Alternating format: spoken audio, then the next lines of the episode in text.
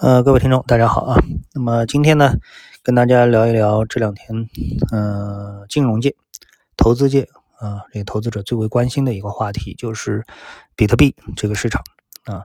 可以说，这个市场呢，整体上是拦腰一刀啊，这是一个标准的崩盘的呃一个情况。那么在朋友圈里面呢，相信很多人都看到一些呃聊天的截图啊，或者说是爆仓的截图啊。呃，有输几百万的，有输几千万的，啊，可以说这个输的钱少于一千万啊，都不好意思把这个单晒出来，告诉大家啊，这自己这次是输钱了啊。那么很多人都爆仓了，所以呢，整个的这个币圈啊，或者币市啊，是呃哀鸿遍野啊。那么这里面呢，其实有很多的因素啊，有很多的因素。那么我们等会儿呢，一点一点点说啊。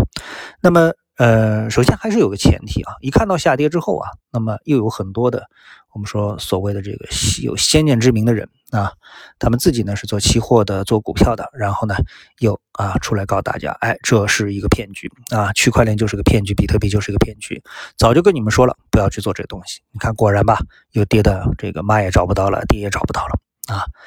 那正如我们之前在这个说到这一块的时候啊，我们说了很多人呢。这个天生的就是绝对的反感这样的一个事物啊！实际上，你绝对反感的这个新鲜事物很多啊，这个比特币只不过是当中的一种之一啊，不是唯一，是之一啊。我们说，在这个历史上啊，这个比特币大幅度的大级别的回调其实是不稀奇的啊，并不是一个偶然的事情啊。呃，我们看到历史上最惨烈的几次，就是在短短的数天时间当中啊，比如说在。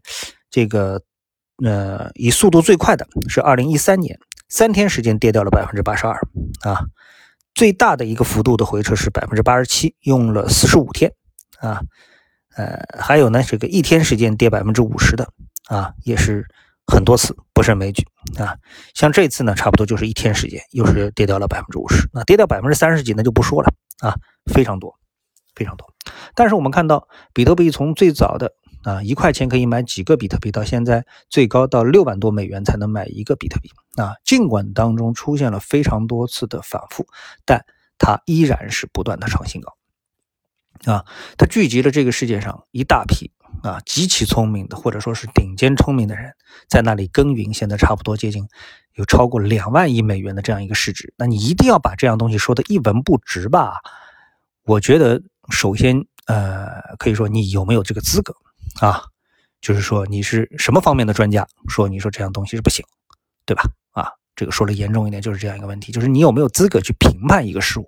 啊，无论它是比特币还是股票还是期货，啊，或者是换一个场合，你说钓鱼的都是傻子啊，啊，还是打羽毛球的都是笨蛋啊？太极是骗人的，中药吃了肯定是治不好病的，对不对？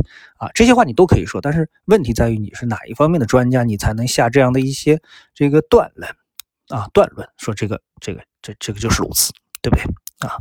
那么呃，我们且不说啊，这个到了今天这一时点啊，这个比特币又重新回到了四万两千美元啊，大幅的反弹了，二十四小时里面反弹了百分之四十啊。它从最多这一波，它其实也就是从四万多跌到了跌破了三万啊，呃，有的平台上是跌到了两万八千多，然后现在又回到了四万二啊。那么理由啊，我们说有两个。啊，一个呢是马斯克啊，在那里可以说是作怪啊，一会儿这样一会儿那样啊。由于他对这个整个币圈的影响力，所以造成了震荡。还有一个原因呢，哎，就是我们说这个中国政府呢，对整个的一个币圈啊啊，也就是呃虚币、加密资产、加密货币怎么跟这个法币之间啊进行一个这个调换，出了一些政策。当然这不是政府啊，它其实是协会。并不能代表政府，但是呢，有很多的这个深度解读，觉得这就是政府又出大招了啊，这样的一个情况，对吧？那么造成了这一次的比特币的大幅回调。那么这个呢是基本面因素，但是呢，很多人可能啊没有结合我们说这个股票市场啊它的一些呃历史性的经验来做出一些技术性的解读啊。那么这次崩盘呢，我觉得它像是一种技术性崩盘。为什么这么说呢？因为其实啊，这个币市啊跟这个股市啊。呃，如果多说都是作为一个这个这个投机市场的话，其实是差不多的啊。我们知道股市经常也会出现崩盘，那后来大家发现啊，股市崩盘的最主要的原因是什么呢？它其实不是基本面的原因啊，它其实是一个流动性枯竭的问题，就是在某一个时点当中，你的买盘跟不上卖盘，那么就会出现这个单向的击穿。就是说，一个上市公司啊，比如苹果啊，无论如何，你觉得它一股可能都值这个一百美元啊。偶尔呢，这个由于整个市场系统性的波动，它跌到八十美元啊是正常的。七十美元，你觉得绝对有投资价值啊？当然，有可能你拿茅台来举例啊，更贴切啊。比如说它两千六啊，太高了。但是怎么一千八总值吧，一千五总值吧？哎，但是呢，你要一千五总值一定是值这个钱的话，你有一个什么前提条件呢？就是。如果说这个有源源不断的杀跌盘出现的话，那么在一千五呢，它也有对应的源源不断的资金去买入，这样的话呢，大家才会把茅台守住一千五这样的一个价格啊。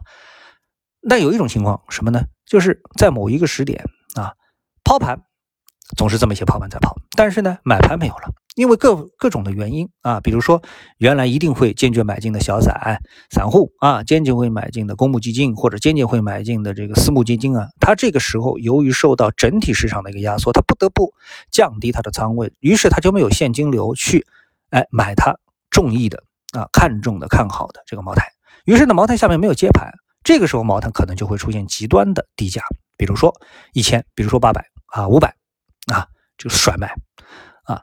这个事情呢，在这个次贷危机的时候就是如此啊。由于市场上一下子没有了买盘，所以呢，这个次贷危机的这个次这次级债啊，一下子都归零。一下子归零之后呢，整个的市场就出现了我们说几万亿美元的这个啊坏账。于是呢，次贷危机爆发了啊。相同的事件呢，本来呢有可能极有可能就是在去年的新冠疫情的时候发生。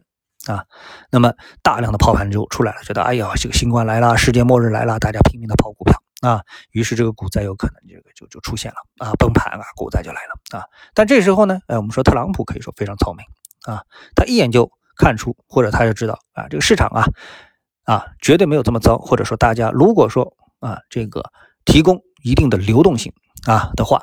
那么这个市场就不会崩盘，然后等大家理智了，这个其他的这个流动性出现了，正常的流动性出现了，整个市场就会恢复正常。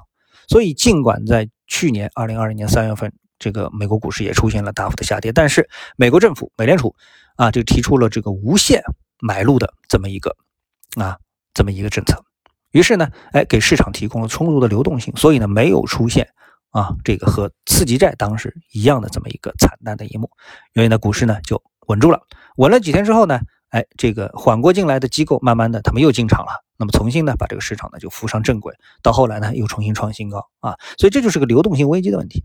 那么这里面你就可以看到有一个角色非常重要啊，就是这个什么中央政府、美联储、央行这个角色非常重要。那么它可以决定啊，在一个比如说相对单一的市场啊，这个什么单一市场，比如说美国，美国总共股票市场，那么也就。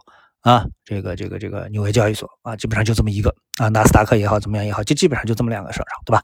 哪怕跑到这个中国啊，我们说中小板也好啊，这个上证也好啊，总共其实就这么两个市场，对吧？上交所和深交所就这么两个市场，对吧？你只要把这两个市场守住，哎，就没事了，因为没有其他的交易所。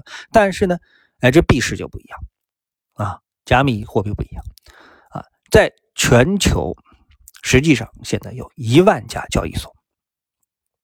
一万家交易所，啊，加上中心化的、非中心化的，可能就一万家交易所。有的交易所，你就你肯定是没有听到过啊。但是当然排名靠前的啊，那也有十几家交易所啊。那么这样情况下面呢，实际上是缺缺少一个什么呢？就是没有一个类似于美联储、类似于中国人民银行、央行这样的一个这个这个这个中心机构来负责托底啊。所以一旦下跌的时候啊，这个市场就很容易出现流动性枯竭，哎，买盘找不到了。啊，像这次这个币安就出现了宕机，啊，宕机，这个这个没法买卖了。但是这个没法买卖的情况下，因为因为是下跌啊，那么这个币市它的这个呃交易工具啊，一样都不比传统的金融市场少啊，期权啊，加杠杆啊等等之类。那你杠杆加的再少再少，你一比一的杠杆总要加吧？但是你一比一的杠杆在碰到了百分之五十的跌幅的时候呢，你一定是爆仓，对不对？哎，所以呢，这币市呢就出现了这个昨天。啊，非常惨烈的这么一幕啊，最低杠杆也要爆仓，那爆了无数的仓，对吧？那很多人就是几百万、几千万啊，几年挣下来的钱就没有了。当然，原来他们也是加杠杆挣来的，现在是加杠杆这个这个输掉啊，所以叫盈亏同源啊，同样也是这样一个道理。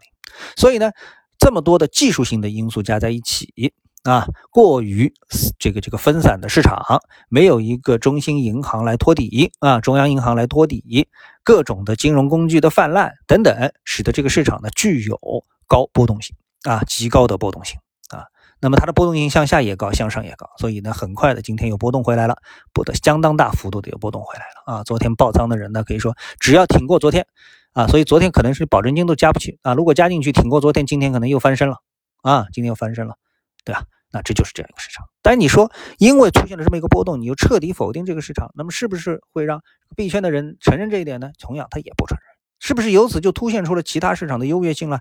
比如说美国股市啊，啊 A 股啊，期货市场的优越性呢？同样也不能说明这一点，对不对啊？这都是并行的这么的一些市场啊。那么我们只能说呢，哎，继续喜欢的人继续喜欢，不喜欢的人继续不喜欢啊。这就是一个这个现实的一个情况啊，现实的一个情况。像今天五二零，对吧？你喜欢你就喜欢，你不喜欢的就不喜欢，不喜欢你的人还是照样不喜欢你，对吧？不因。不会因为今天来了一个节日，不喜欢你的人就喜欢你了，对吧？哎，对吧？你该做备胎还是去做做备胎啊？基本上就这么一个情况。好，那么今天呢，就跟大家交流一下啊，这个昨天出现的币市的这么一个情况啊。谢谢各位，我们下次节目时间再见。